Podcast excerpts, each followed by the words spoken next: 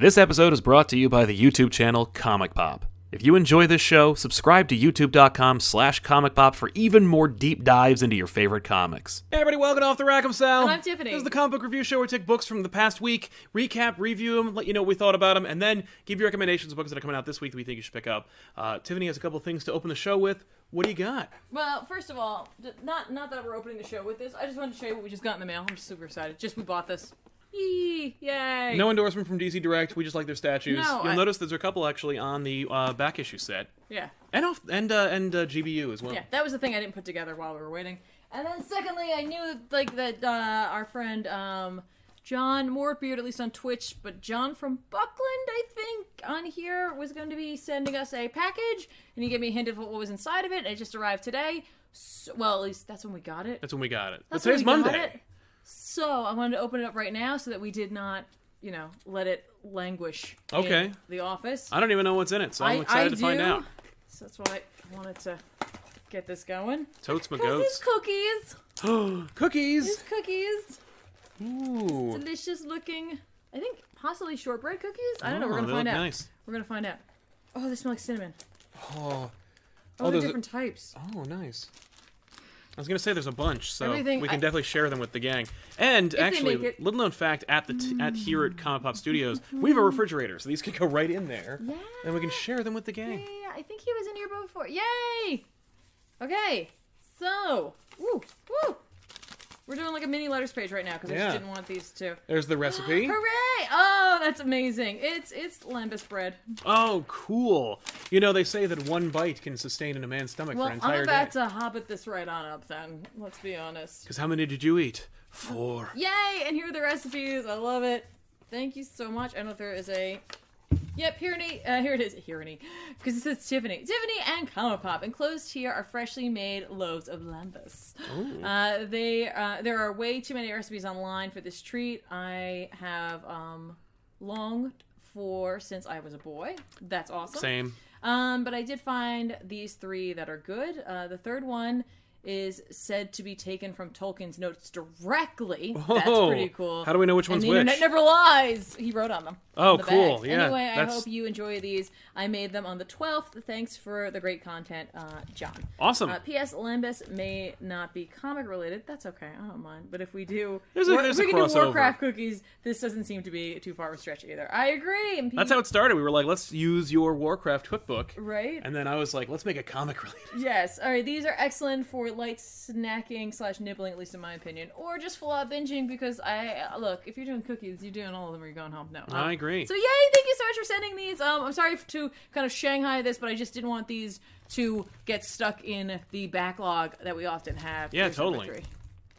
So we can start now. Okay, well, uh, so we got a bunch of books that came out this week that are, for all intents and purposes, like tentpole series. So let's not waste any more time talking about not comics, unless we want to talk about how much this tastes great. I'm looking forward to it. Hmm. Um, by the way, we also want to encourage everyone. Feel free to use the super chats. They keep the lights on here at Compop, and also we will be able to incorporate you into the show. Mom full. Hmm. That's more bready than I expected. Oh yeah. What's lembas bread? I know. it's called bread. It's good. Oh. Wh- Which one was that one? Number That three? was the that was the authentic one. Oh, really? Mm-hmm. That's what I want to try first. That's cool. It's good. Yeah. Anyway, moving on. All right. Uh, so I'm gonna give a couple of quickie reviews Mm. because like some of them aren't really worth spending too much time talking about them. I have one of those too. Oh, great. So uh, watch out for the here comes the picture. Um, Avengers number 11 or in the legacy numbering it's 701. That's a rough cover. Uh, it's a rough series. I am quitting the Avengers after this title. Did you put in your two weeks? I certainly did. So Uh, Jarvis can make sure he gets you so out of Jarvis can get me out of the system because yikes. Uh, this series is just death. It's everything that I hate about the Avengers. It's every reason why I got into the Avengers thanks to New Avengers. Um, basically, uh, so Deadpool killed Coulson during Secret Empire because Captain America told him to, and Deadpool tried to like worship Captain America, but it turns out it was evil Captain America. So Deadpool's real dick, and he killed Coulson. So they brought back Coulson. He's uh, working for the Squadron Supreme now, and he hates superheroes because they killed him, and he's mad about it. Uh, that's Coulson's deal. We get a, we get we check in on him very very minusculely. Uh, Captain Marvel uh, chats with uh, Robbie Ray as Ghost Rider. Neither one of them is very engaging or interesting. While Thor and Jennifer Walters go on a date at the Savage Land, where Thor acts like an obtuse character that Jason Aaron would never write about, but for some reason he's writing about him here. Uh, Thor is just like a big jock who's like, I want to watch the giant lizards fight. Aren't you amused, Jennifer? And she's like, I'm having a really bad time. This is very Maybe boring. he's throwing the date. He certainly seems to be, but then he like gives a big speech about how it, it matters, and so they make out. Like she turns into Hulk or She Hulk, but I think she's taking the moniker for Hulk right now, and they hook up, and it's like, yeah, it worked. And you're like, what?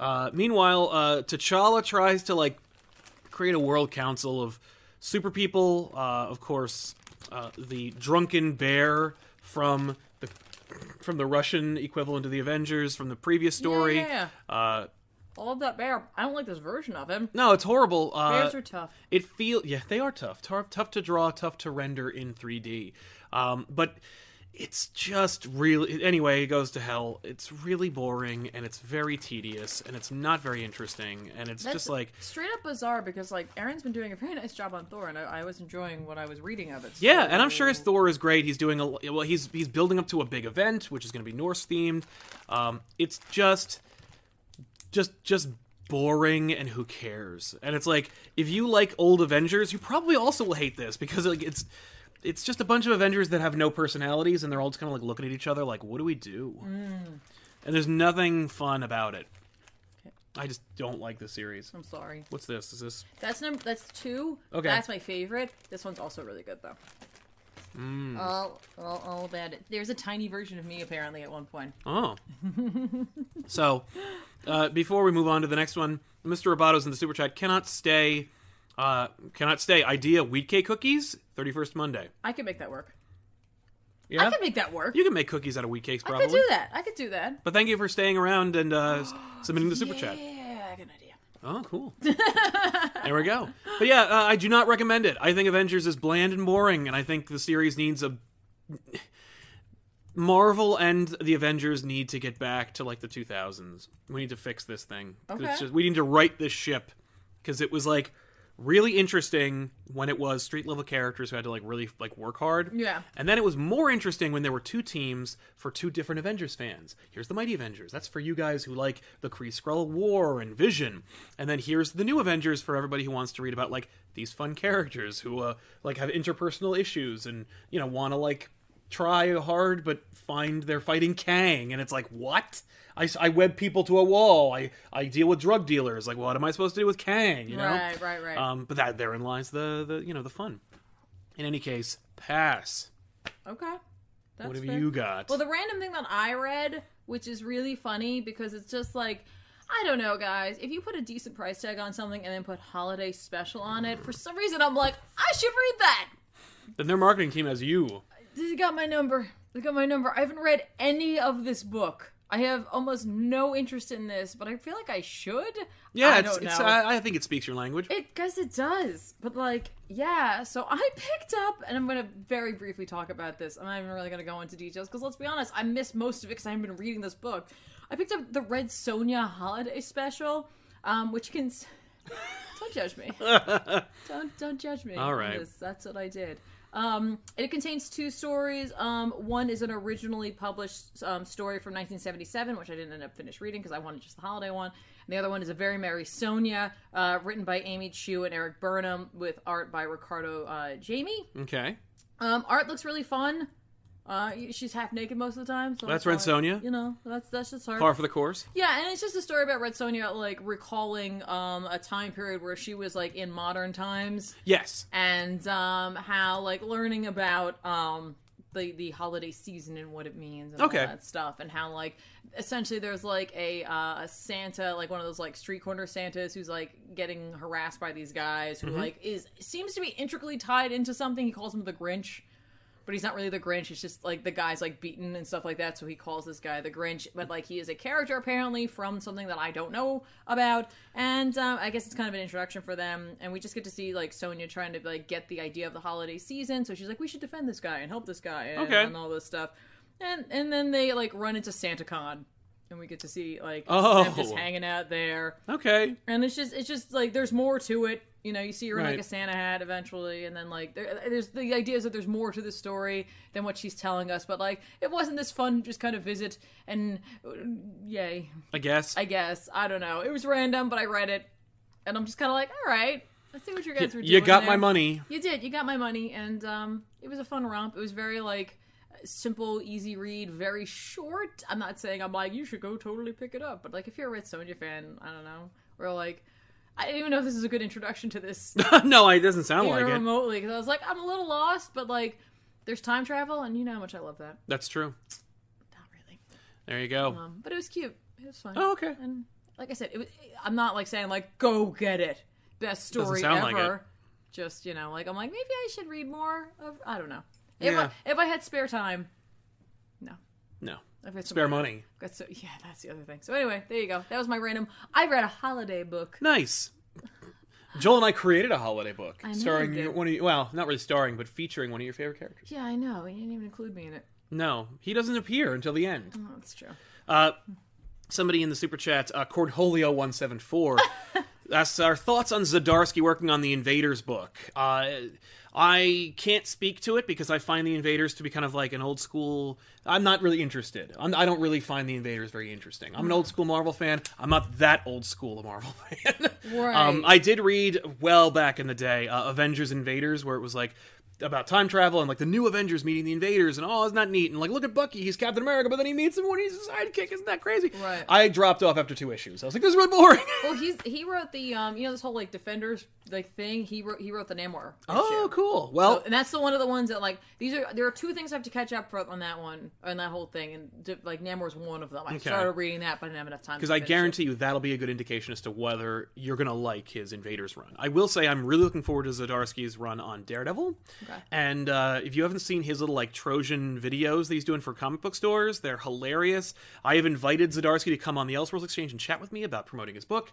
Uh, if you would like to see him on our channel, please tweet at him and let him know that uh, he is welcome here and we'd love to have him. Uh, so yeah, jumping back into the book. Oh, right. I'm sorry. There's another super chat. Hmm. It's uh, J. Joseph Frazier who says, not comic related, but how do you feel about Netflix picking up DMC and the Cowboy Bebop shows? Um, if DMC you mean Devil May Cry, I hadn't heard that, and that's kind of cool. Are they doing animated or live action? Because that's gonna really Devil May Cry can only be animated. Right? If it was live action, it'd and be like, what a mistake. And it's like the Castlevania thing they did. I'm in. right. I'm in. That is so up your And alley. And as for um, Cowboy Bebop, I am not a fan. I'm, I'm just going to put that out there. I'm a fan of Cowboy Bebop, and I think that sometimes people get uh, overly ambitious and like are like, well, you know what? It was great animated, but we could do it better live action, or we'll do it differently live action. And either way, here's the thing: the the anime is such a piece of art that I don't need it in any other form. I can Right. just rewatch it and and like it and love it as it is. That's kind of how we Um, feel about the Avatar live action thing. They're like, the original creators working on it. It's like, there's already this perfect show Yeah. called Avatar The Last Airbender. Yeah. There's three seasons. I have them all on Blu ray. They're really great, and I really enjoy them. Yeah. And that's kind of it. I don't really want to live in a world where, like, there's all this extra stuff that is all different versions of the thing I like already. Yeah. Um, Yeah. Particularly when it comes to Avatar: The Last Airbender, especially when it comes to like that sequel series, which is I'm not a big Exactly. fan of. Um, but like after the movie, It's just it's this is going to be a, a really interesting time period. Just as a quick aside, and then I'm going to get off of this topic um, because I could really go on about this for way longer than anybody cares. Um, but it's going to be an, to, interesting to live in a world, and it's going to sound so bizarre because it's so like not important in the grand scheme Right. of life, but like where people's first introduction to Cowboy Bebop will be a live action show, and they'll be comparing the anime to that. Yeah. and I'm like, that kind of hurts.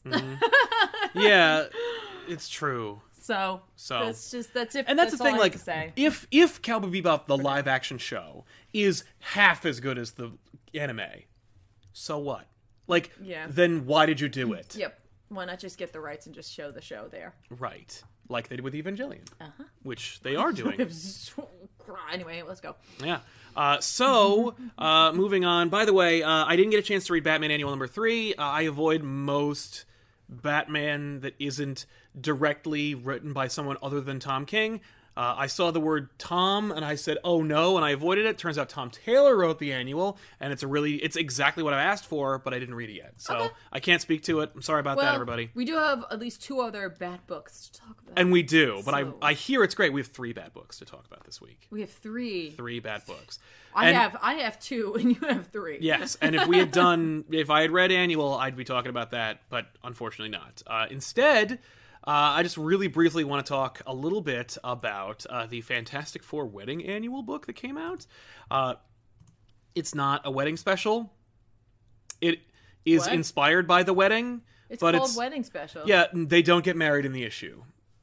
They will get married, as is uh, according to their marketing, which has been very like digging it at DC, where they're like, it won't be imaginary. There's not going to be any scrolls. It's actually going to happen. We're not. It's not a fake out. This issue is about Ben and Alicia going on their bachelor and bachelor. So it's like the Superman wedding album. Yes, which is 25 years old, but still, we did it on GBU. Watch that episode. That's the only reason I know. That. but that's exactly what it is. It is literally just like it's it's three little stories that are very cute and fun. okay. Uh, the Alicia going on her bachelorette party felt really cliche Sure. and a little like gender like eh. Do they uh, do they address the fact that they took a blind woman to a strip club? Uh, yeah, they do. Okay.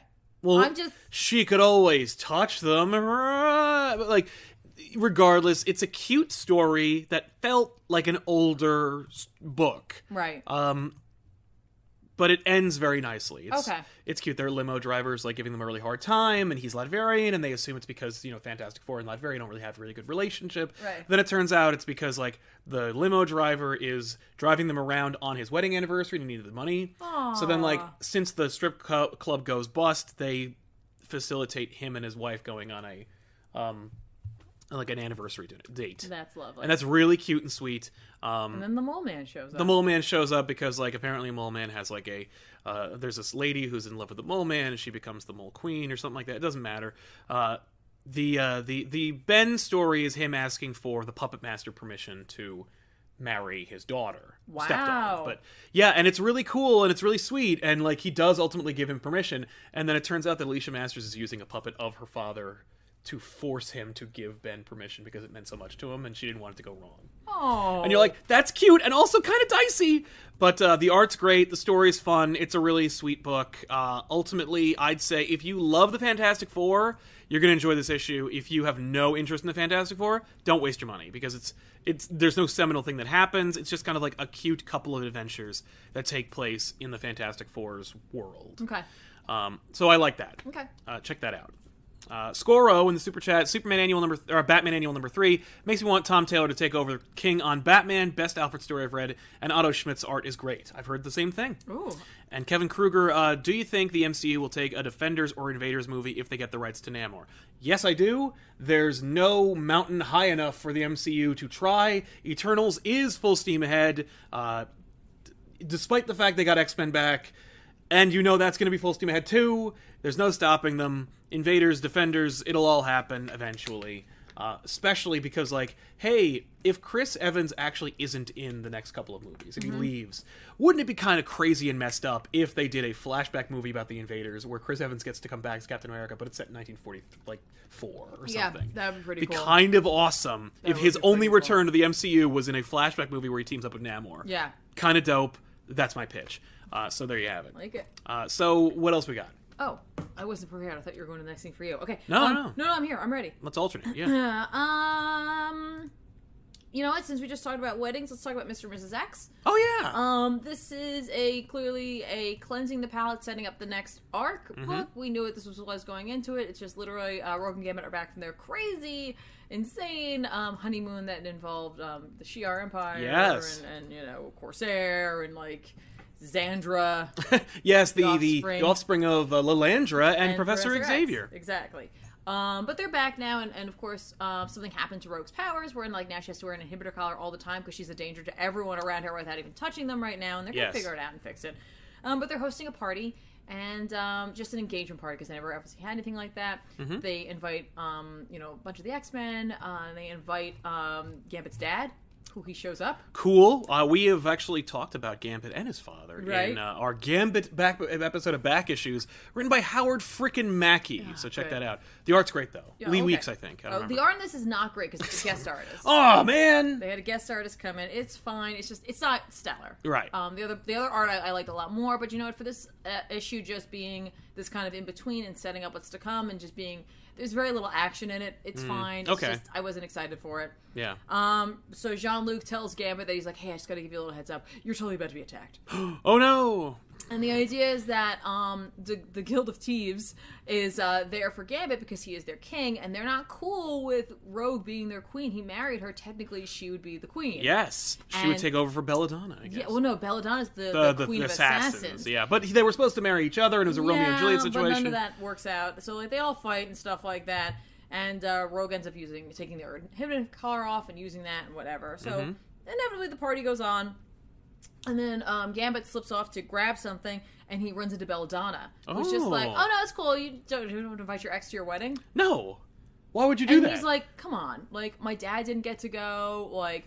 Like it was so last minute, and she's like, "I'm sure Rogue's family was there." He's like, Rogue doesn't have a family. Yeah. Like, well, Mystique, Mystique showed, up, showed up. and Nightcrawler was there, and it's like, but that's not because they knew we were getting. they were going to another wedding. Exactly. He's just like, you were being so ridiculous. And she's like, you're always making excuses for her. Blah blah blah blah. Yeah, And she's my wife. She's the one who reveals the problem being that like the Guild of Thieves isn't cool with this. Oh. And that the fact is, unless Remy shows strength, the Guild of Assassins is going to make a play for it. oh no. So like they're definitely setting up like something to come, right? Mm-hmm.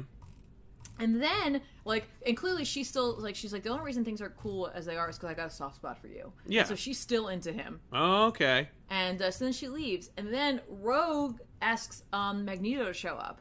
And so Okay. they have a conversation outside where she's just like, "Hey, like I just wanted to apologize for not inviting you to our wedding." Uh, Magneto. Yeah. I mean, and he's like, he is kind of her ex a little bit. Yeah, and he's like, here's the thing. Obviously, I, would, I couldn't show up. but, Right, Like, 'cause there'd be a big she's fight. like, and I know, but like, I still feel badly that I didn't get a chance to invite you. Mm-hmm. And then like, she tells him about how like she's worried because of her powers and like how it was so romantic that he like proposed to her, even though like her powers weren't stable. And the, the idea is that like you know they can get past this. And she's like, and now I feel like I'm more alone and I'm scared more than ever. Yeah. And he's like, have you told him? And she's like, well, I want to, but blah, blah, blah, blah. And so instead of like what happens with Belladonna, he touches her face because he has this like electromagnetic thing Yes. going on, obviously. And she's just like, that man's not going anywhere. Talk to him. And then he leaves. Oh. And I was like, that's so like completely not what Right, I like, was let me remind you that we could totally bang, and then let you know that you can live your life. Yeah, Goodbye. but he's just like he's That's cool. like trust me, like Yeah. he'll he'll be fine. Right. He's he was pining for you back when a kiss would kill him. Yeah. So Yeah. you're fine now. So it's really very sweet, sweet. and like honestly, like they address the fact that Magneto's clearly swinging back the other way right. Oh. Okay. to the Brotherhood of Evil side of things, and like he's like, you know, that depends on how you want to look at things, but meh. Mm-hmm. Um, but then um, right before Beast leaves, because like he and Storm, like Storm's his ride. Okay. And so right before Beast leaves, he catches Rogue at the coat closet. And he's like, "I was looking for you." Mm. And right before when um when they got married in that uh, Kitty Pryde issue, yes. um, well actually, yeah, um, The X Men wedding special Yeah, yeah, where yeah, Kitty that. Pryde and Colossus were supposed to get married, but they didn't. But um, they're talking about the inhibitor collar, and she's just like, she's like, "Is there any way you can make a better one of these, maybe in a tennis bracelet form?" And he's like, "I put that at the top of my list after you were on your honeymoon." And he gives her a bracelet version of it. That's sweet. And he's just like, "You're still gonna get the headaches, but they won't be as bad." So you Cool. know, I hope you have a nice time. Yeah. And it's hilarious because when Beast like is was like Storm's leaving, she's about to leave, and he's like, "You didn't forget me." She's like, "No." She turns around, she's like, "I totally forgot. like I was just gonna leave without you." That's cute. Later. yeah. Um, but then they notice on the table there was a box with no note, and they're like, "Oh, someone must have given us a gift, and the note must have fallen Oh off." Oh no. It's a bomb or something. So they open it up, and there's this huge flash of red light, and then all of a sudden they're hanging upside down, like you know, chained up in their old '90s costumes. And there's like crocodiles underneath them, and they're like, Oh. "I'm seeing a trend here." And then you hear like a voice off panel saying stuff like, "You know, is marrying off your leads really the death It's knell?" Mojo. Yep, Yay! Uh, yep, my favorite like X series is going to have Mojo. In Listen, Mojo now. is a great plot device. He is supposed to be gross. He is a parody of TV and movie executives. If Harvey Weinstein's any indication, it's pretty accurate. So there we go. Like, so like I said, this is a this is a good filler issue. Um, And it sets up the next arc. yeah, and honestly, like if you didn't catch on for the last arc, this isn't bad for kind of filling you in what's been going on. And so if you wanted to pick it up here, I think you'd be okay because it gives you enough of what has been happening with what is to come. Yeah. So I don't know. I I really enjoyed it. It was still written by Kelly Thompson. Cool. So it had everything good, and like obviously she's setting up multiple things. We're setting up Mojo. We're setting up a, a possible war with the Gilded Thieves. Like, Right. It's kind of cool. So Fair still, enough. Still liking this book. Nice, nice, awesome, awesome. Um, for me, uh, I don't remember if this came out last week or the week before, but I'm still going to talk about it because, like, Okay. I like to talk about the series. Um, you might want to move a little bit. I keep forgetting. Uh, Amazing Spider-Man number 11 or Legacy number 812 from uh, Nick Spencer. Ryan Ottley's back, and uh, man, do I miss Humberto Ramos. Uh, a lot of people love Ryan Ottley's art. I am not one of them. I liked him on Invincible, and I guess that's kind of it. Uh, I don't care for his faces. It's not like uh, it was with um, God, uh, whatever his name was, Giuseppe Camuncoli, who like everyone looks like a Dick Tracy villain. Yeah. At the very least, Ryan Ottley is like competent and it's like interesting yeah, looking he is like he, but like there's some faces that just don't work or like he draws every single individual tooth and it just doesn't work. Uh, for example when he, mon- runs into robbie robertson it's just really weak. But in any case the the, the plot is uh, kingpin is obsessed with making spider-man look bad in front of his peers uh, by like being his friend. That's the whole thing. Like kingpin is like i'm gonna be like the mayoral you know guy who endorses spider-man and like pushes for him and all his street level superheroes are gonna be like why are you like why do you get a pass from the kingpin? Why is he cracking down on all of us? But he's like cool with you. Yeah. if this was reflected in any other comic book anywhere else i think you'd feel it. It's not so it's kind of like weird. Uh, that being said it's a great subplot for spider-man. All this like superficially works in every way. Mm-hmm. It's everything that people want out of a Spider-Man comic. You know, he's Spider-Man, he's with Mary Jane. Things are going well kind of unless it's like this external force that's kind of like hokey and cliche. But it just doesn't feel like it has enough depth and grounding. I don't know what it is. I'll get to the bottom of it one day, but for now, I'm enjoying the series, but there's something about it that rings kind of hollow. Here's an example. Mary Jane does not appear in this issue. And it's like bringing them back together is cool, but you gotta like give her a character and something to do, and you need to like check in with these characters like constantly. That being said, there were a lot of characters in this book. Uh, Pete goes to have Christmas dinner, kind of, with Robbie Robertson uh, and his son. That's kind of a problem because, like, why didn't have it with Mary Jane? She has no, she's like, her family is in Philly and blah blah blah. Right. But uh, it's really sweet and fun, and it's a nice little like thing. Um, J. Jonah Jameson's going to be honored by the Kingpin, and uh, because J. Jonah Jameson and Spider Man are buddies now, and Jameson knows who he is, Jameson is like a big booster for Peter Parker Spider Man. He's trying to help him out, um, but Kingpin knows that Jameson will strong arm Spider Man into coming to the big dinner to make Spider Man look bad. It's all about like making Spider Man look bad in front of his peers, which is again a plot that like just doesn't feel like it's really like legitimate.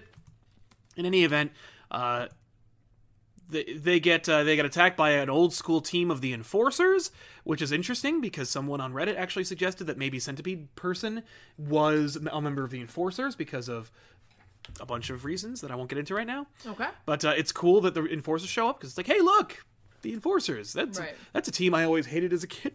Really? Because that was like when you have Doc Ock and the Lizard and Venom, a team of like of circus performers who are like you know oh, one's a cowboy and one's like a gangster and the other one's big and his name's Ox. Get it? Because he's big. They're not all gonna be winners. They're not, and the enforcers are not.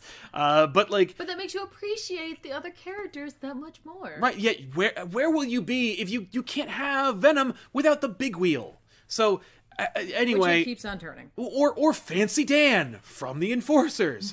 but like anyway, the Enforcers fight Jameson and Spider Man, uh, and they wind up getting like shanghaied into uh, a death trap that was sublet by Arcade, but purchased by all the Spider-Man villains that Jameson created to destroy Spider-Man. Okay. So Jameson and Spider-Man have to team up to battle the things that Jameson created to destroy Spider-Man, which includes like Spider Slayers, the Fly, and uh, and, and Scorpion. Okay. By the way, Scorpion looks like Scorpion, and honestly, the last page reveal is the best looking page of the book.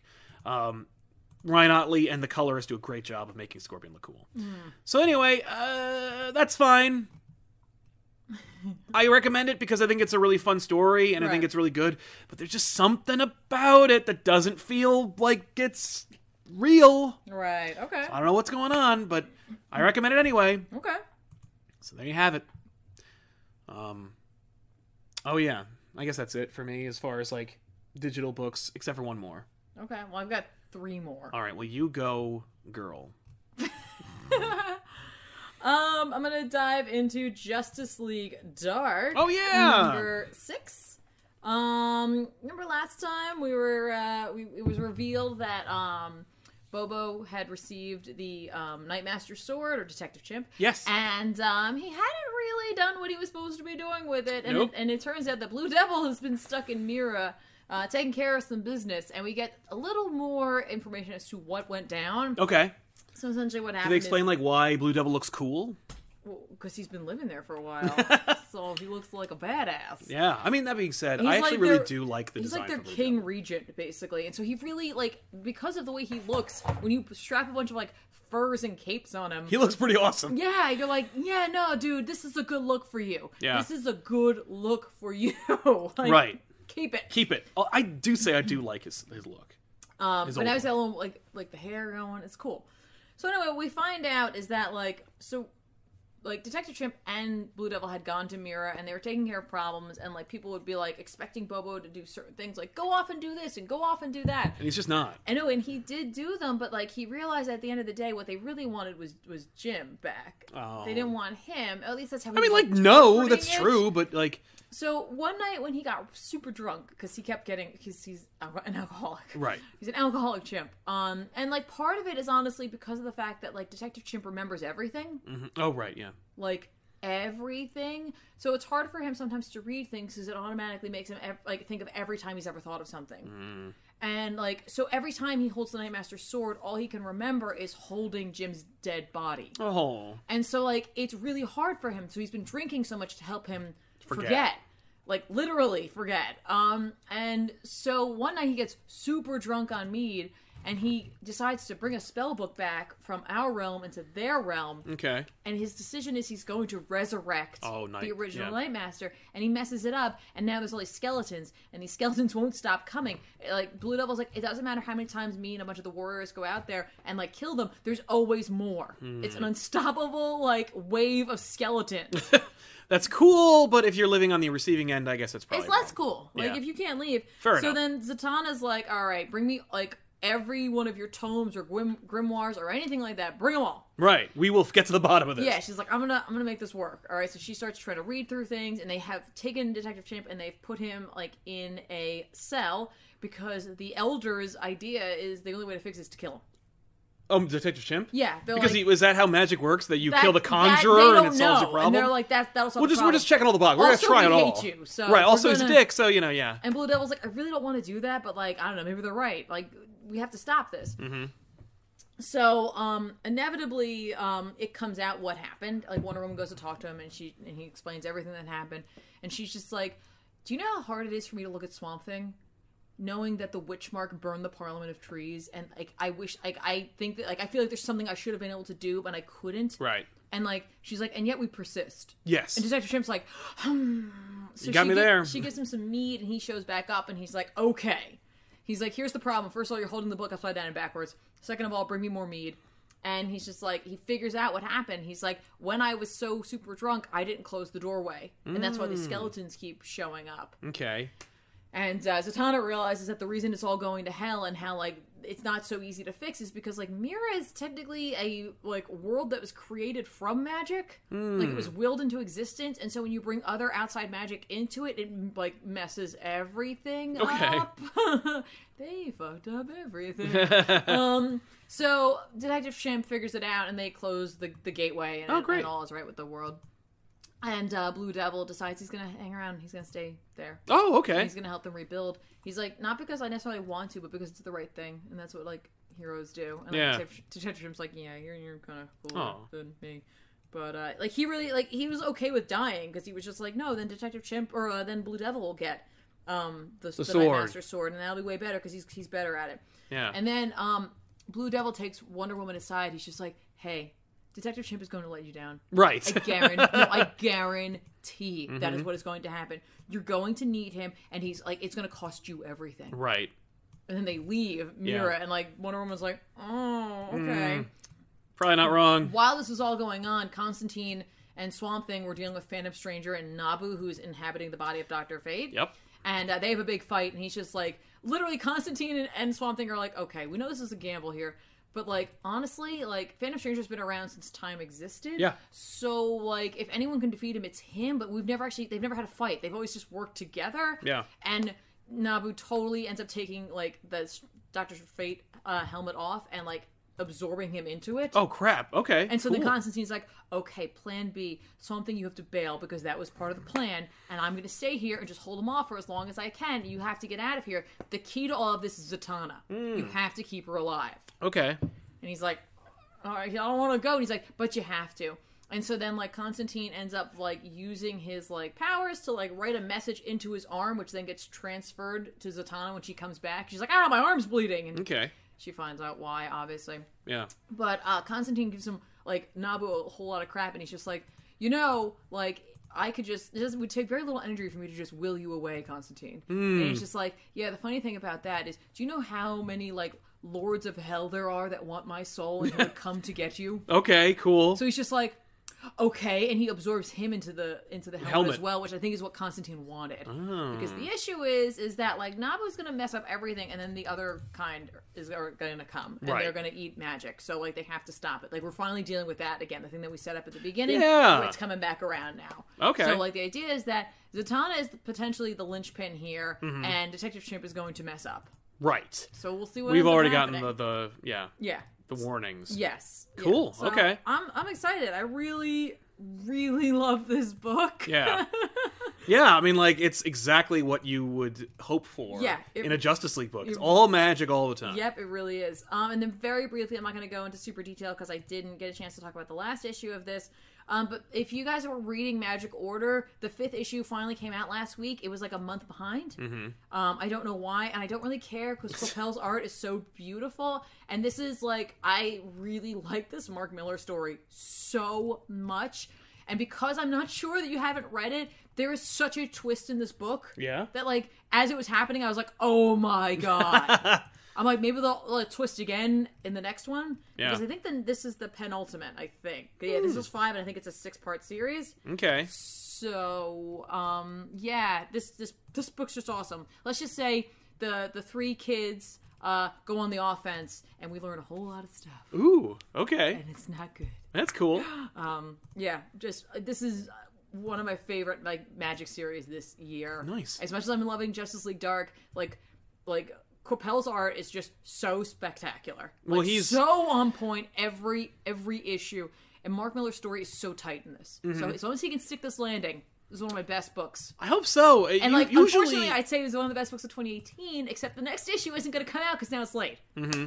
But usually you can tell if Mark Millar is going to crap the bed like ahead of time. right, So there well, you have it. Hopefully, it turns out okay. Yeah. Um, I know you have another issue, and then I'll do one of my other ones. Okay. I'll, I think it's it's your you're up, man. Yeah, Tevia uh, saying Superman number six. I'm pissed Bendis aged up Superboy. Uh, John, um, yeah, it's the last page reveal Superman number six, which uh, is about.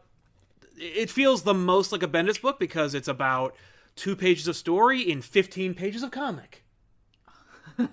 so it takes about four minutes to read, and uh, I will say Ivan Reis does a great job. with Superman number six. Are it you being looks, sarcastic? It looks really good. It's a gorgeous looking book. It's just, it's so stupid. And uh, basically, Superman and Zod fight Rogol Zaar. Superman's rescued from the Phantom Zone. Zod left behind. They fight Rogol Zaar. Rolgazar wins because he's super awesome and cool. Uh, but Superman does get to punch him really hard and say for Kandor because you know Rogol Zaar destroyed We Kandor. should tell Rogol Zaar that um, that Superman is in um, the where Olympus is, Mount Olympus, like in that realm, and send him in to deal with the other kind. Be amazing actually if like anyone else like it, Throw him into like this hellhole. it's funny for me i'm like make Rogol Zaar a shazam villain or something but in any case uh, superman is like sad that he doesn't like kill or defeat Rogol Zaar. he goes back to being superman he saves some people but like and it feels pretty genuine. Like it feels like oh this is kind of cool. Like he's sad that he like was in such a weird ordeal and that he, now that he's back he's like well you know i found out that like lois is back home and we you know we had like a weird relationship now where like we're gonna kind of be like together but separate like so she can like find herself some more. Yeah, Uh, but- together but alone. right and uh, and then and then john shows up at the end and he looks like a fish that was hit in the face with another fish uh, that's the only moment that like Ivan Reis really like whizzes the bed in this book is like with John's like weirdo facial expression. But uh, John has like a terrible Superboy Prime overdeveloped Superboy costume, and uh, that's the last page reveals. Like Superman's like, "I'm sad I don't see my son," and then like Bendis is like, "Speak of the devil, here he is," and so we're gonna see like what the future holds for Superman. It's a book I'm not really enjoying, and I don't really read. Uh, I picked it up because I had heard about the John thing, so I'm like, oh, I'll check it out. Uh, it- again, Ivan Reis is a great artist, and you know he draws a good Superman, but Yeah. Who gives a shit? Oh, okay. And everybody is like really excited about this book. Like I, I, it's funny whenever we talk about it on this show, and I'm like, I don't understand why people think that like I would like Superman right now, and I don't understand. Every time I say Superman is like a really disappointing and under like whelming book, mm-hmm. I go on the internet and I find like legions of people who are like, this book is it's never been better. It's so fun and interesting, and I love these like side characters that don't do anything or contribute to the mythos that like Bendis loves. Mm-hmm. In Infamous Iron Man, which Bendis wrote when he was like in charge, basically, uh, at Marvel. He got to do, literally Hickman's like, I wrote the definitive Doctor Doctor Doom story. Here you go, mic drop, Doctor Doom, done. Bendis like, hey, right after Secret Wars, I want a Doctor Doom book because I'm in charge. Right. You don't kill the Ultimate Universe and also get rid of Doctor Doom. I'm doing a Doctor Doom book. So he does. And even then, he's like, how about I invent a character who's like this sassy female? And like she is part of the Doctor Doom universe. Right. And it's like, once you notice that Bendis is like, every time Bendis takes a big flagship character and invents a sassy female character, uh, it'll either work or it won't. Uh, Maria Hill, Jessica Jones, every female in the freaking Superman book, uh, you know, Yeah. whoever the doctor is from Doctor from Infamous Iron Man, whose name escapes me because no one is ever going to use that character again. but in any case, like, screw you. This book sucks. Um, I don't care. Anyway, uh, Okay. alternatively, Uh-huh.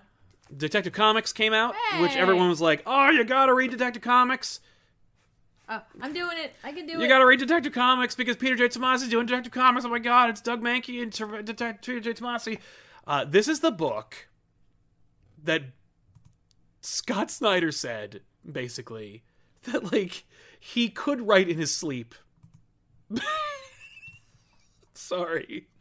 If you watch our Scott Snyder interview on Elseworlds Exchange, Scott Snyder talks about how like he doesn't do a Batman story that doesn't take risks, and he's like, I, ha- I could, I could do a story about like the Scarecrow, and he opens his closet, and there's all these Scarecrow costumes from the cartoon show, and blah, blah, blah. I never did, I never got to do a Scarecrow, and he's available new Fear Toxin. That's what this book is. That book is all the things that Scott Snyder could do expertly mm-hmm. that people are clamoring for because there is no Batman baseline book. Right. There's no book that's like, okay, yeah, like I would like a book where Batman like fights criminals and like uses his brain. That's all I want. And since there used to be like five Batman books, there used to be like no, you know, Shortage of it. no shortage of Batman books where Batman just is Batman, so that anyone else could do anything else. You know, oh, I'll focus on Robin for a while, or oh, I'll focus on the villains for a while, or oh, let's go back in time, or oh, let's let's tell Elseworld stories. But there's no Bat baseline where Batman is just doing Batman stuff. That's what this book is. This book is for those people who are like. Tom King is saying something about Batman. I don't know if I like it or agree with him, but he's doing something, but it's not like what you would come to hope for in a Batman book unless you're looking for like a Rian Johnson esque like I'm circumventing your expectations Batman book.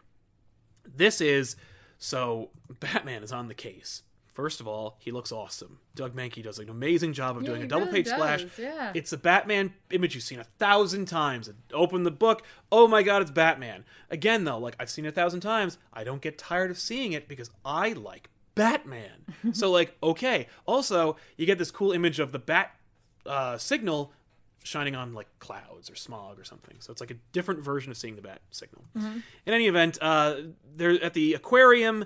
The bodies of Thomas and Martha Wayne are found, and they are straight up Thomas and Martha Wayne. They were probably like, and the the, the mystery is who are these people? Right. because they were like people who may have been genetic or like plastic surgery. You know, so you're like, oh, hush, probably. But uh, the idea is that like, when Batman shows up, he's like, yeah, he is. and, oh and no, like he, Gordon's like, "You all right, man?" and it's great because it makes no reference to anything that's happening in the other book. So like, Batman punched Gordon in the face and knocked him across the room in the Tom King book, Right. Because they're good friends, and uh, in this book they just ignore that entirely, and they're working together. And Batman is clearly trying to not give away that like every detail is perfect, right on down to the pearls, Right. because he's Bruce Wayne. Even though Gordon's like, just say you're Bruce Wayne, Like, but they have like the program for Zorro in their jacket pocket, He's like, "Does this mean anything?" Right, and Batman's like, "Oh, that's that's the night they died." Like he's like, everyone knows the night that the Waynes died and all the specifics that went into it, and blah blah blah. But uh, so that's the mystery. Okay.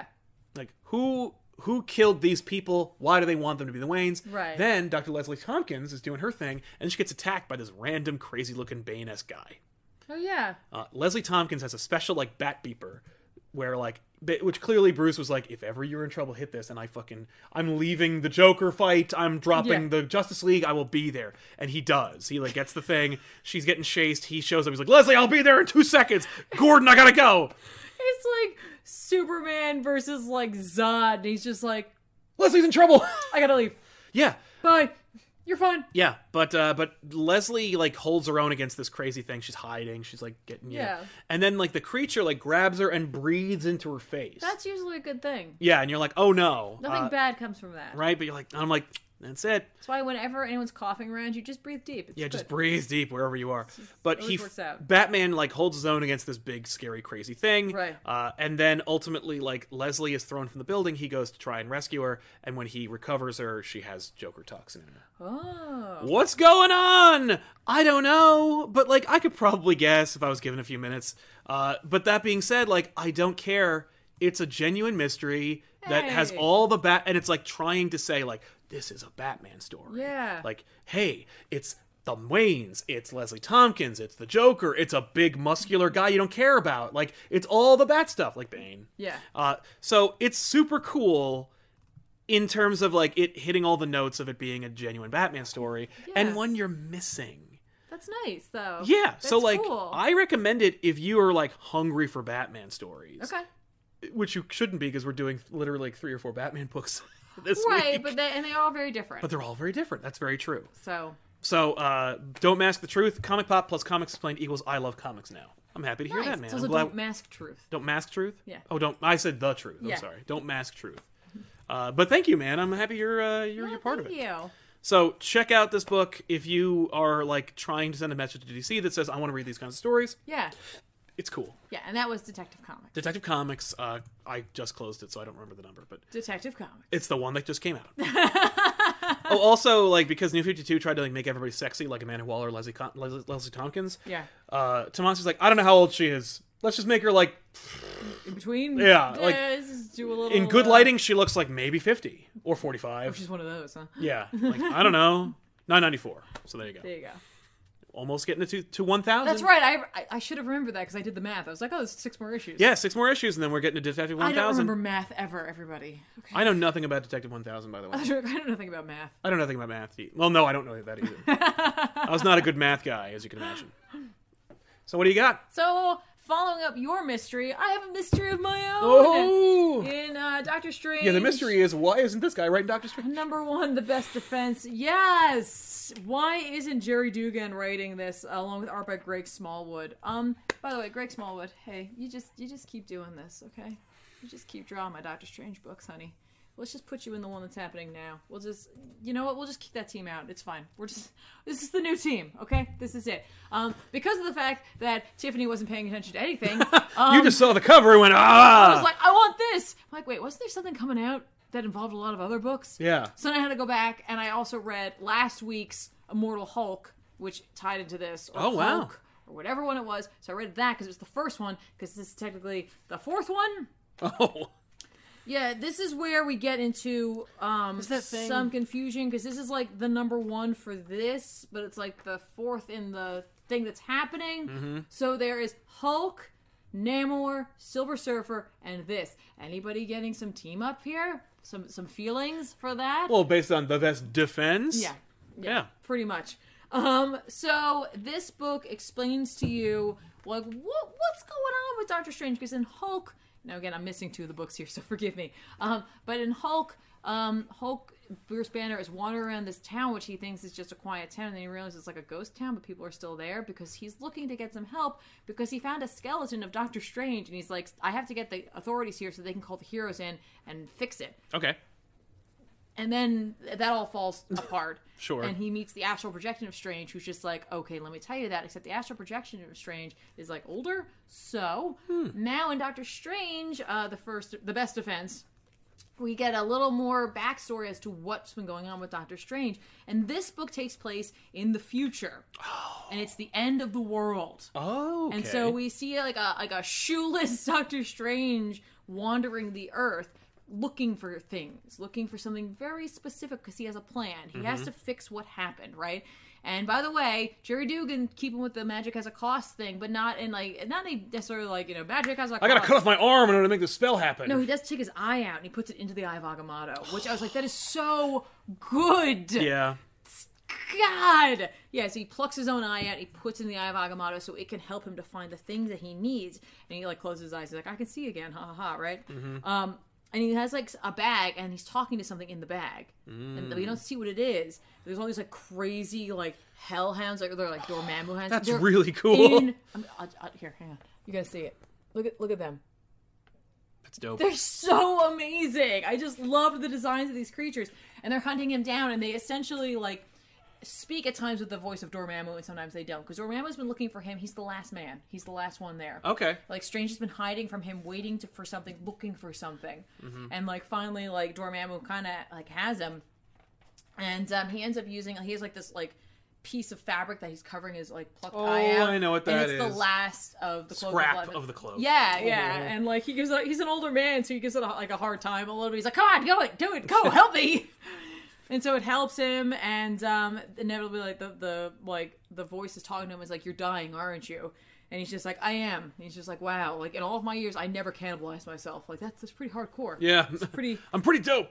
Well, no, like that's what the voice is saying to him. He's just like, Ah. "That's pretty cool," and he's just like, "Yeah, no, it is. I'm pretty awesome." I'm pretty wizard. Pretty pretty cool. But uh anyway, he ends up like finding this crater. And in the crater he finds like the shard of something. And he grabs it and he uses the flames of Faltine and then he like goes to sleep. And essentially he is like leaving a beacon for Dormammu to come find him. He's like, Come on, come on, come come come for me. And um, we see like a little backstory, like about he, him and Clea, and like about how like they were married, and how like it's essentially Nightmare shows up, and like he has a nightmare over that, and he and he wakes up. But we also see a repeated thing we've been seeing in the other books, which is he has a vision of an alien on what looks like a spacecraft. Now I don't know as much about Marvel, cosmic, and space and all that stuff, and he gets killed by a person wearing a ghost sheet who laughs creepily, and we see. I saw it in the in the Hulk book. I saw it in the part of the Namor book that I read. It's just something that's going on. It seems like what?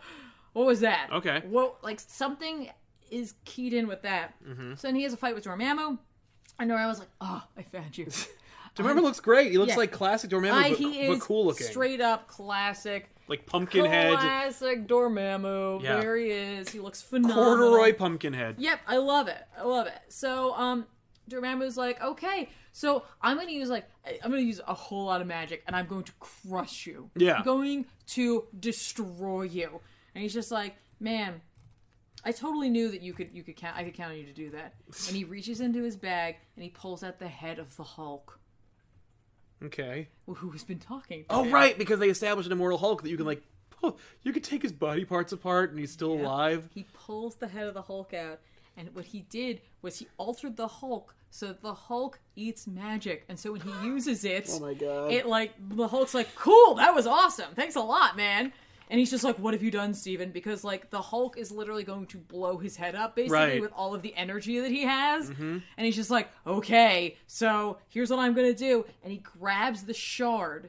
Right? Mm-hmm. And the Hulk's like, see you later, Steve and he explodes and then Steven holds the shard and he lifts it up because it's a shard of the silver surfer's surfing surfboard and he rides the gamma bomb essentially off into space mm-hmm. which then like allows him to like utilize a spell to travel back in time but like only his astral form and by the way classic like thank you like Greg Smallwood for like creating such a beautiful homage to Steve Ditko yeah.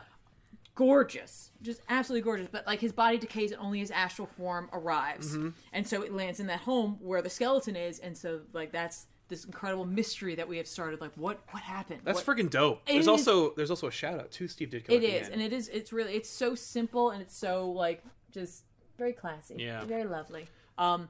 I enjoyed the hell out of this, and I honestly can't wait to read the Namor and the Silver Surfer book, which are classically, other than being part of the Defenders, I don't normally care about those two characters. No. And I can't wait to see what they're a part of. Zdarsky, of course, is writing Namor, and I can't remember who's writing the Silver Surfer I don't one. remember. I hear Um, that's kind the of like you Hulk one pass, was great That's cool. was great. Tied right into this. Was so good.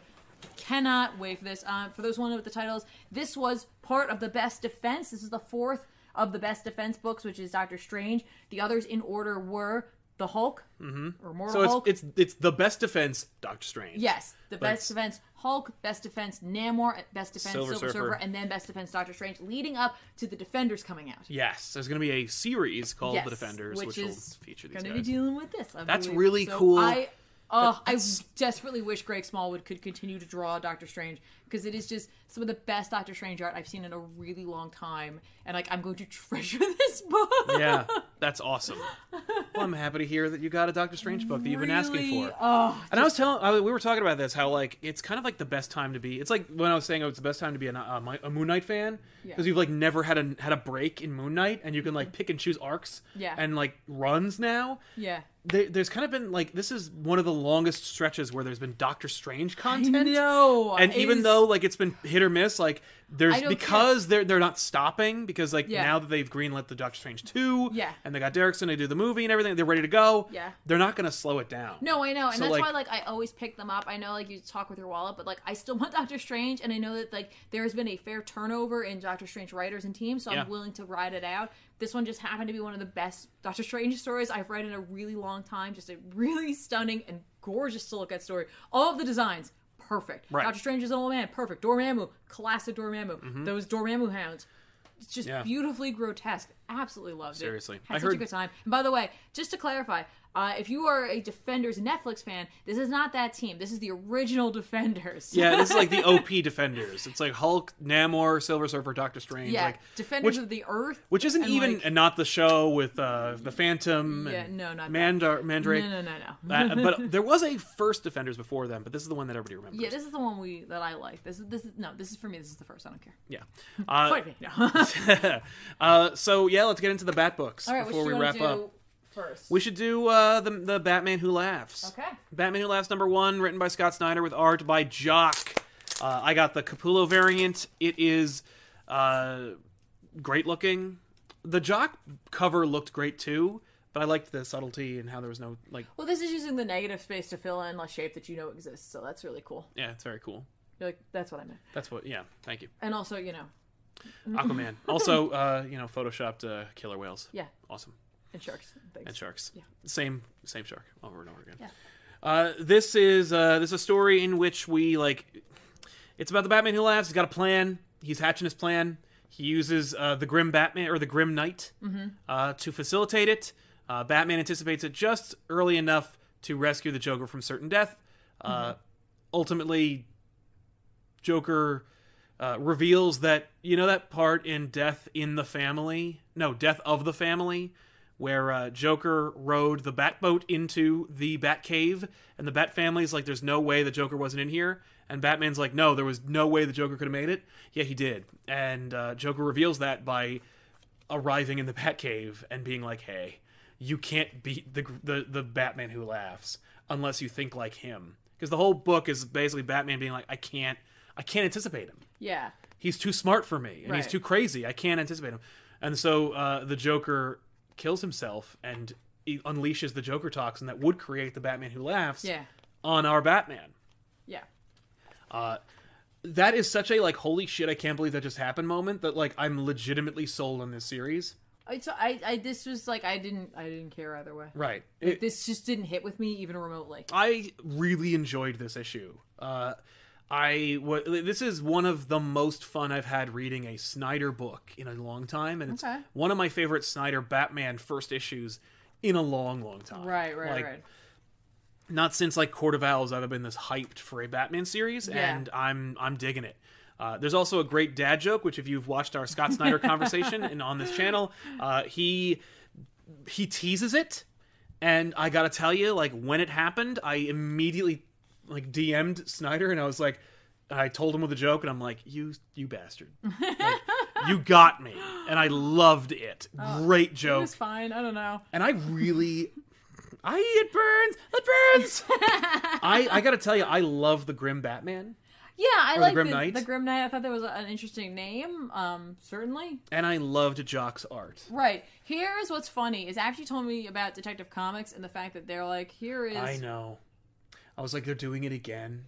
doing it again. So in this That's book, just there's no communication. Yeah, in this book, there is a Bruce Wayne that shows up. Now, again, here's the thing: there's less of a mystery because clearly it, this Batman is aware of multiversal, And we have at least three to four multiversal Batmans exactly. that show But up. like the mystery is like, where did this guy come from? Who is this guy? And then we talk about detective. I'm like, yeah. Oh my god. You mean there's another like pair of Waynes, but there's no multiversal. There there were people who were yeah, manipulated yeah, to be yeah, that. yeah. No, it's but true. oh the, the the reveal by the way is that like um Bruce Wayne the Bruce Wayne they find Yeah, was one who after the Bane breaking quits being Batman and just has a happy and just, just is happy. Has laugh lines and like clearly had a kid and got married. It makes Alfred really sad, which I really love. You know what's really funny? Um, yeah, I for, up until he talked about the Selena thing, I was like, I didn't know what universe this was in. right. I didn't no, know what I was Batman like, it was, and when he said that, I was like, oh, this is our Batman. right. Okay. Yeah, because this when they killed Joker in this book the first time, Yeah. I was like,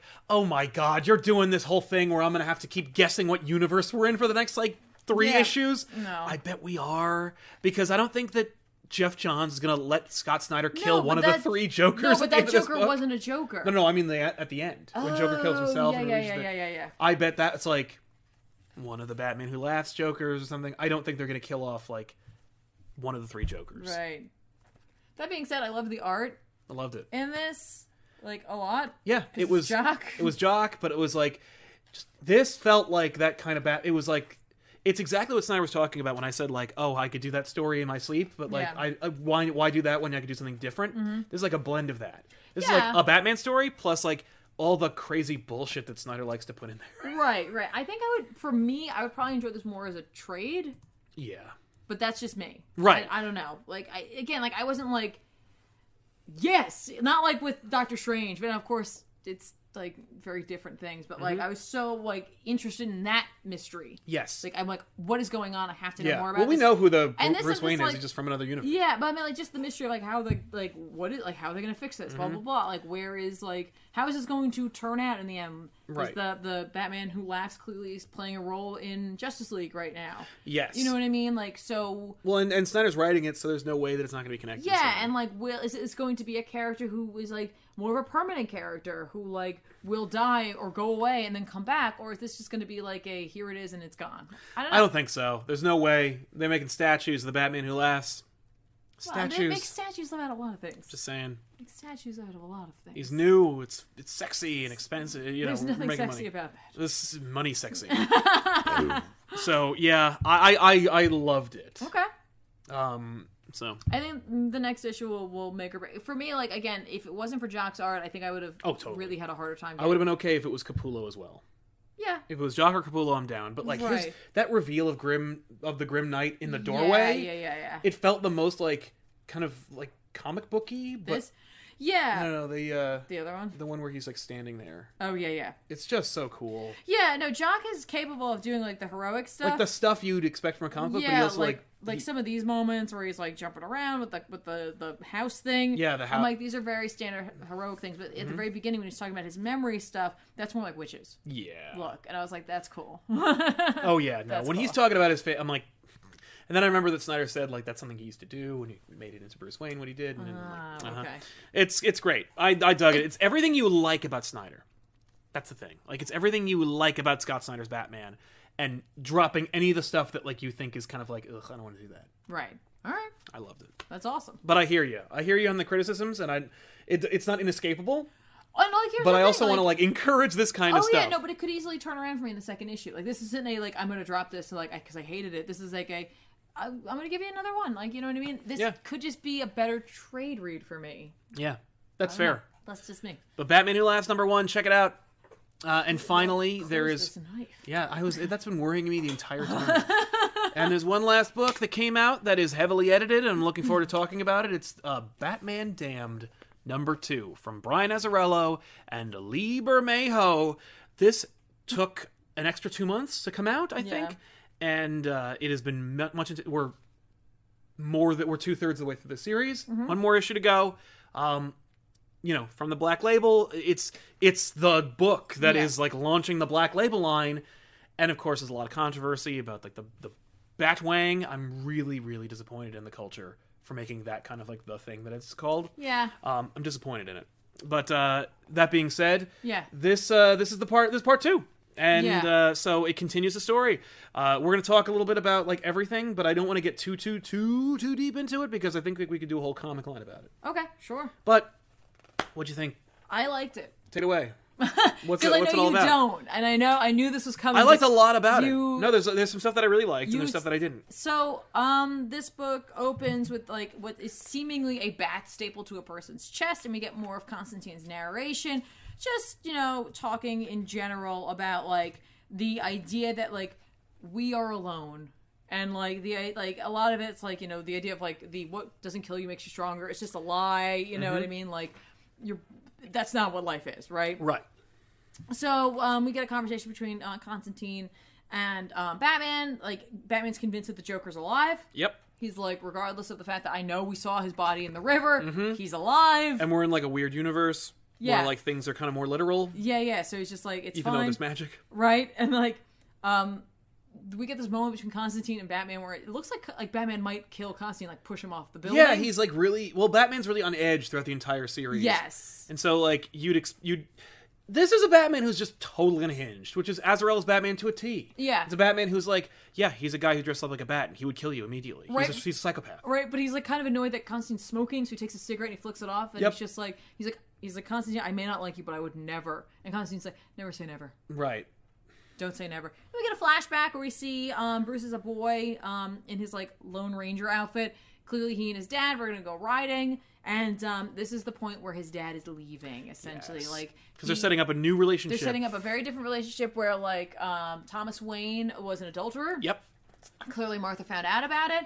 And um, he's he's storming out like, well, she's like, you know, don't like, yeah, sure, go ahead, leave, you coward. He's just like, you know, Yeah. Bye. yeah, he's like, fine. And when I when I get back, you better not be here. And she's like, you're not getting the house, Right. No, it's gonna So, be. like- it's bitter. right? And initially, like Bruce is mad because like he is closer to his father. It mm-hmm. seeming in this in this like relationship or like what they're building. Yeah. And so like he blames his mom in a sense, and we see him like sneak up on her like as like dressed as this cowboy, and he has this little pop gun with him. Yeah. And he aims it at her, and he fires Ugh, it yeah. and it like misses and it smashes a photo of them and like she grabs him and she's just like don't ever point a gun at anyone ever again Yeah. I loved that. and i was moment. like that is such So an cool. incredible moment for like what his issue is other than just guns are like dangerous Right. but like just the like no Yeah. like i disappointed my mother in such a way Mm-hmm. you know No, it's the kind of thing that like we, it, it's the kind of haunting memory that like many children have, or many adults have, where it's like I learned a lesson that day. You know, most lessons are kind of like subconscious, but like this one's like this is, yeah, Mm-hmm. Yeah. that moment of her looking at him, she's already crying. Yeah. From like lo- her family's her- falling apart, yeah. and then her son points a gun at her. It's just like it's a disgusting idea, that like y it, it's sold. It's Yeah, so beautiful. sold. It's beautiful in its sadness and and, Yes. and, and and horror. Exactly. So then we go to a nightclub where um, Bruce is there because like the that Constantine mentions there's a place called the Cavern and there's a bloke there who might be able to help him. Yep. And it's Etrigan. And it's like Etrigan this- the demon Etrigan the demon who is also is Pitbull. Yeah, I don't know. I mean like he's just like his thing is like, you know, rhyming. So in this Right. world like He's a hip hop artist. yeah, hip hop, rap, whatever it is. Yeah. Like, but he's down there in this like like very like trendy, not trendy, but like No, trendy in the way that like that this is what you imagine it is. Right. Um, sort of club, and like everyone's like really into it. and They're all calling him Blood because he obviously is going by Jason Blood, not Etrigan. Right. Which Which, is, is kind of like- neat. And I, but it was like I get it. that was their way of being like, it's Etrigan. See? Do you get it? Yeah, you do. I mean, like it's clever in his reveal, um, because he's got like the correct colors, but like suited more to modern clothing. He's wearing a like blue trench coat over his shoulder that he fl- flings off. It this is very clever and it's Yes. art. In the art, yes. I think I, think- I like the story overall. Let's be honest. Uh, do you like the interpretation of Etrigan? I kind of like at first I was kind of thrown by it, but I, I for this world I like it. Right. I couldn't care less about like th- preserving the authenticity of Etrigan the demon. Yeah. and making it like work. The reality is this is a Batman book, and it's Azzarello being like, I want to play with the magic characters. Right, So like, right, right. yes, you're gonna get a Zatanna. Yes, you're gonna get it. Hope it's cool. You got an Etrigan. Yeah. and it's like it's it's. I actually found I kind of dug the lyrics a little bit, not in a way Yeah. where I'm gonna buy his like his his the hottest album of No, Gotham no, no. dropping this week, but like I liked how it echoed what was happening. Oh, yeah. he was how he was like picking away at what's yeah, going on. and I gotta tell you, I really love the um like Batman going into the club and everyone's like, Everybody like it's like out. record scratch Yeah. moment. But there are, there's a gorgeous Bermejo moment that like I think is I think we saw it already. I think it was actually used as promotional material for the book, Yeah, where essentially just all these guys from the club pull guns on Batman, who's Yeah. got Etrigan. which apparently is like a John Wick 2 reference. Right, It's like or it's just cool looking. it's just really cool looking. Mm-hmm. But uh, Etrigan, of course, has the upper hand. Deadman shows up. Etrigan's got the upper hand now. right, and habits one of the bodies to help Batman. Yeah. um, and then like there's a crazy explosion. Everybody goes outside. They're looking everywhere. It's chaos. Mm-hmm. And um, then something crazy happens where we are like treated to that uh, creepy looking woman who I think is the Enchantress, but we'll And I was hoping wasn't death. right. But I think you're right. It's I, Enchantress. I'm guessing. I'm only guessing Enchantress because we are dealing with a magic book. Exactly. I mean, it could be Hecate, which we've just dealt with right. in. Um, But I feel like yeah. right. I hope not. But like she does have the moons and all that, so like that is a symbol of of magic. Yeah. Um. So we're not really sure who that is, but essentially that like he recognizes her immediately, and like she's like she there's a secret going on there. Something's going on there, right? Mm-hmm. Yep. But then like that's like a moment in his mind, and then he's back, and everyone's like, "Dude, crazy stuff's happening." Yeah. We run into that guy who looks like the Spectre. It's the Spectre. like it's it's it's it's Batman damned the Spectre. Right, right, right. And like he obviously has information. Batman wants it. Mm-hmm. Um, he's in a burning building. Batman's like trying to help him, but also like get out of the building. Yep. Inevitably, Etrigan has to help him. Yes. Um, we're treated to another flashback where we see Martha Wayne, who's hired a PI. Get to dig up dirt on like what's going on with the yeah, affair. and so like she finds she still has photos and it makes her. It makes her really sad. So and like we see like Bruce watching her mother or his mother like see these photos and also like start smoking. yes. Um, and then Constantine's there, and he's just like, "Hey, you got to look up in the sky." And that's when we get the reveal that there is a bat signal in the sky, but there's Joker teeth on it, Mm-hmm. and like the Joker and his goons have like taken over the top of, of Gotham City uh, Police Department. Yep. And like uh, Gordon and his guys are having a hard enough time dealing with it, obviously. Right. And uh, the Batman, of course, immediately shows up, and he gets hit in the head with a baseball bat, and it's revealed that it's Harley, of course, Yeah. who is Which is what we kind of expected at the end of the first one, but yeah. um who is of course like Playing the Joker. playing the Joker because she's mad at him because like he's dead. Yeah. and um she like there's like this crazy moment where like this world has like she is such a damaged being Yeah. and like so he hits her because they're fighting Yeah. and she just looks at him she's like keep hitting me Yeah. and you're like and you're like, oh, this is gross. yeah Um, by the way, I was also like, I was thrown by the Harley interpretation because I was like, this is definitely in the universe that Bermejo and Azzarello created in Mm-hmm. Joker. right And then I was like, is is Harley this damaged in that book? Yeah. Or did something happen between Joker and now? Because Right. there's no way that could be because Joker dies at the end of Joker. Right. Like Batman and Joker fall and then we pick Yeah, up with yeah, this.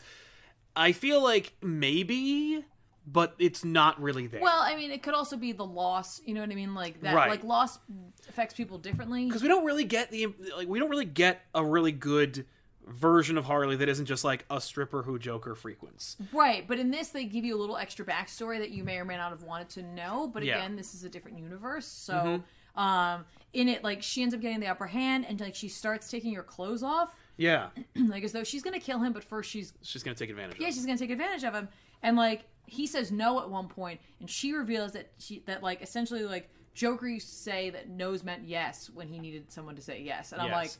like oh, yeah. She also has like crazy scars that weren't like in Joker, but whatever. Insane scars. But my assumption is that they're self-inflicted. Yeah, they could be. They absolutely could be. I mean, those are insane. That's the only yeah. way you can make Joker in this universe work. But Yeah, and then there's a bunch of crazy images and uh, that mirror another book, yes, The Killing Joke, mm-hmm. especially this. yeah, you get the boots in the rain, you get the drops. Now, of course, they're showing you something else that's beneath the, the water in a sense Yes. because we're dealing with a magical world. Right. And there's a questionable action that takes place at the end of this book, which I will not ruin for you. no, but it is like crazy. Also, apparently there was a shower sequence with Harley Quinn that they cut out. Oh yeah, I mean, like obviously there's a lot of things that like could have potentially happened here. Um, Yeah. It doesn't you know it's funny, the edits are pretty seamless. I don't really notice what was like glaringly missing. Hmm. I feel like it read a lot shorter than the first one, so I feel like maybe it might be missing it a couple definitely pages. did. I, I definitely agree with that. Like all of a sudden, I was like, oh, it's over. Okay, so Yeah. Um, I don't know. Personally, I like this. I don't like. This isn't a world I want to visit a whole lot. I know. No, I never like thinking about doing visiting a comic line so I don't want to go into it too much. Right. But that being said, I, I treat this as like it's almost a cautionary tale, Yes. And like I think that's kind of cool. I agree. Yeah, it's a gorgeous looking book. I think I, Oh I, God, I have I not seen a better Bermejo looking book Yeah. than this. Well, he might have just found his stride. Um, it again, like the censorship thing is unfortunate. Yep. And by the way, no, you'll never see it uncensored. Yeah, and Unless you follow Bermejo on Instagram, maybe he'll be posting something. If he's else. allowed to, But I, don't doubt know. it. I don't know how contracts work in terms of that kind of. But they, uh, you know, DC already like s- made their choice about how they were going to proceed with this series and with Yep. this line. Yeah. They chose the cowardly route, and unfortunately, as a result, you will never see Batman Damned as was originally preserved Mm-hmm. unless you want to spend four hundred dollars on a freaking copy.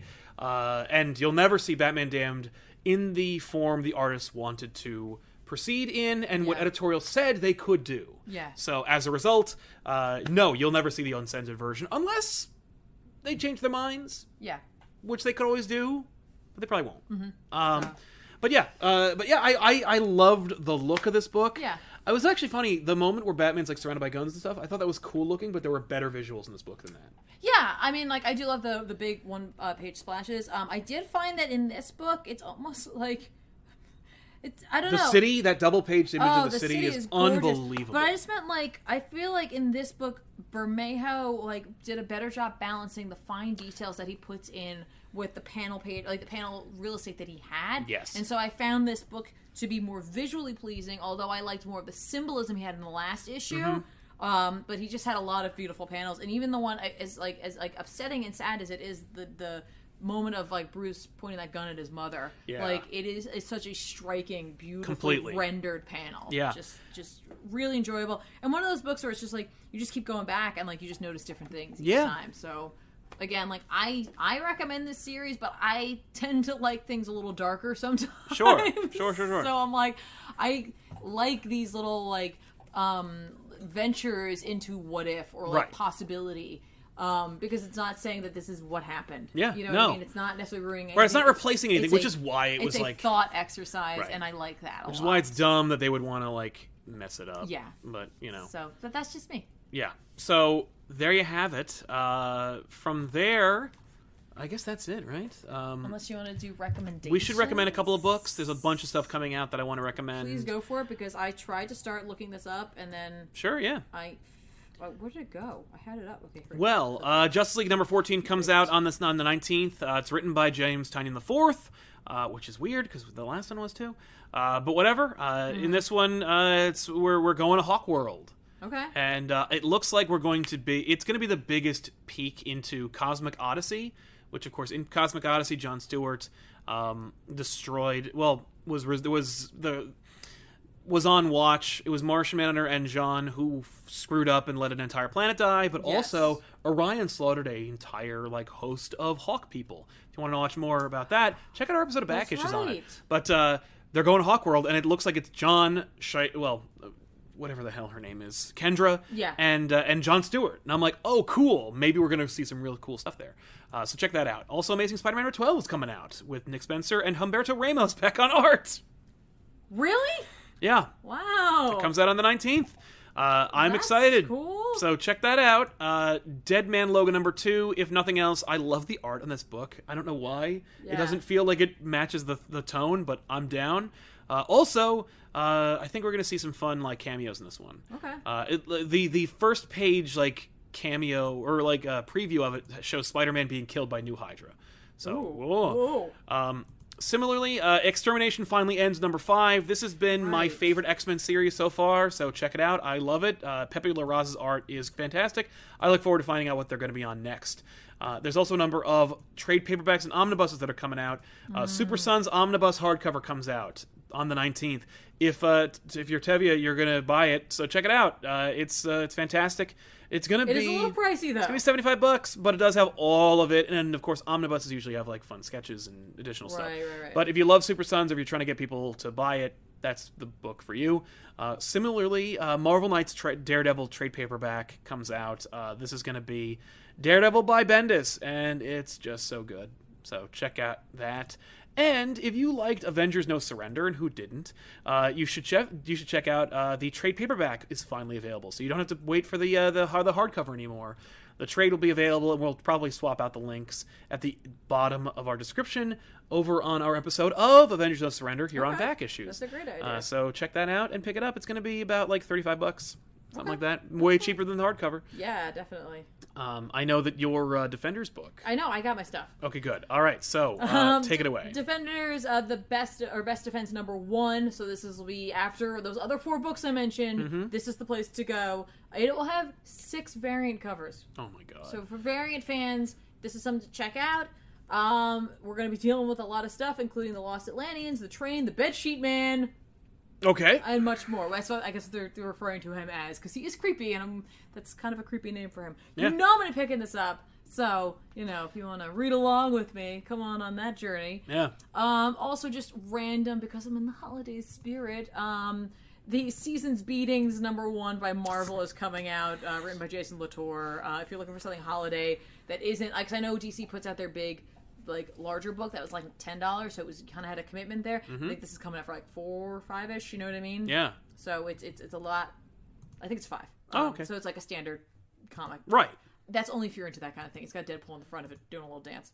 Fun. Um, for Lucifer fans, Lucifer number three will be coming out. oh, great. Uh, for those of you who are enjoying uh, Cold Spots along with me, that's a Cullen Bunn book. Number five will be coming out. That's the end of this this book. Oh, wow. And then for a trade uh, this week, Doom Patrol Volume Two called Nada is coming out. Oh, So, hey. If you wanted to pick up Doom Patrol, uh, Nick uh, Nick Derington and Gerard Way's run, and you picked up the first volume, this is your chance to grab the second volume. Yes, and if you uh, were watching the DC Fans channel, you covered pretty much the entire series of Doom Patrol. I did, On and on I that had a blast. I even read the most recent one, and I didn't have to even cover it because I just like reading the book. And I had an excellent conversation with the very fine and very friendly Nick Derington at New York Comic You did. He's super who cool. said they want to keep doing it, guys. So hopefully, once Umbrella Academy on Netflix is all done, Yeah, then we can see more. and I think I think My Chemical Romance just released some new music kind Yeah. Mm-hmm. of recently, so he's been kind of busy. He's very I busy. Can't really hold it against him. Um, so there you go. Yeah. On that one. Uh, finally, and this is just a fun little announcement, want to let you know that uh, this episode of Off the Rack will be available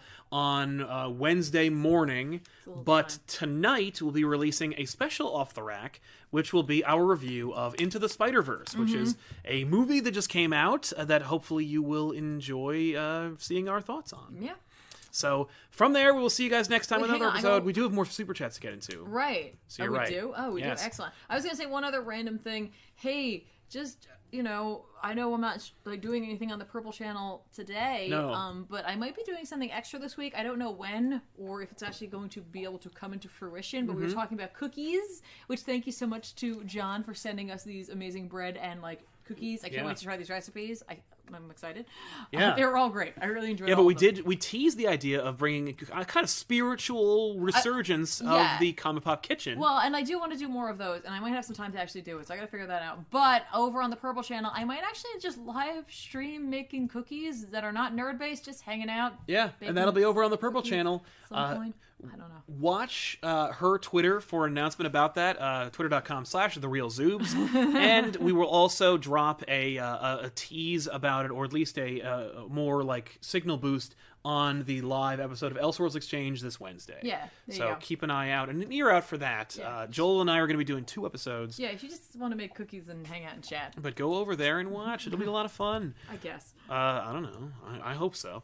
But uh, from here, we will see you guys. Before I go, though, Yeah, uh, you sorry. I, I was trying to. You were. You were segueing into the was, super I chat. was like, hang on. uh, two go. mics, one take says, Yo, Salentiv, which Defenders team is better, street level team or the more powerful team? Also, that Capullo cover for Batman, you guys are the best. Thank you very much. Uh, also, yes, I love that Capullo cover. Uh, as far as which team is better, um, honestly, like that Defenders team on Netflix was just the new freaking Avengers. Well, yeah, Um, and like, and they're great and all, but they didn't have Doctor Strange, so it wasn't good enough for me. Right, not technically the Defenders. No, Uh, I mean like they did do the new Defenders or whatever they were with um yeah, Red with Matt She-Hulk Fraction. and- yeah, that was a fun series. that was an interesting series. I'm not saying it was the best thing ever, but No, it was fun. But, but it was kind of an interesting mingling of like And you were in a drought of Doctor Strange stuff, so that I was kind of. was. It. I Plus, I kind of liked the idea of of, uh, of Black Cat being on the Defenders, right. Um, and uh, Greg DeMage, Enchantress versus Circe. Who do you think's more powerful? Currently, it's Circe. Well, yeah, Circe's a god. Enchantress is not, Well, or is she? no, like Circe is like she was like a follower of like Hecate. I think Right. she's like I, I think she's like part god, but like right now she's got more power. So currently, I think Circe is more powerful. Right. That's Well, just right it now. That's just right now. right. So hold in there. But uh, thank you guys so much for hanging out with us. Don't forget to uh, check us out more here, and uh, you know, tell your friends and everything. Yeah, and check and watch for that next off the rack, which Yes. you haven't seen. Yeah, if you can't if you can't get enough off the rack or comic pop, uh, stay tuned to this channel because right after this episode goes uh, off, that episode will go live. So keep an eye out. Anyway, thanks a lot for watching. We'll see you guys next time. I'm Sal. and I'm Tiffany. So long. Bye, guys.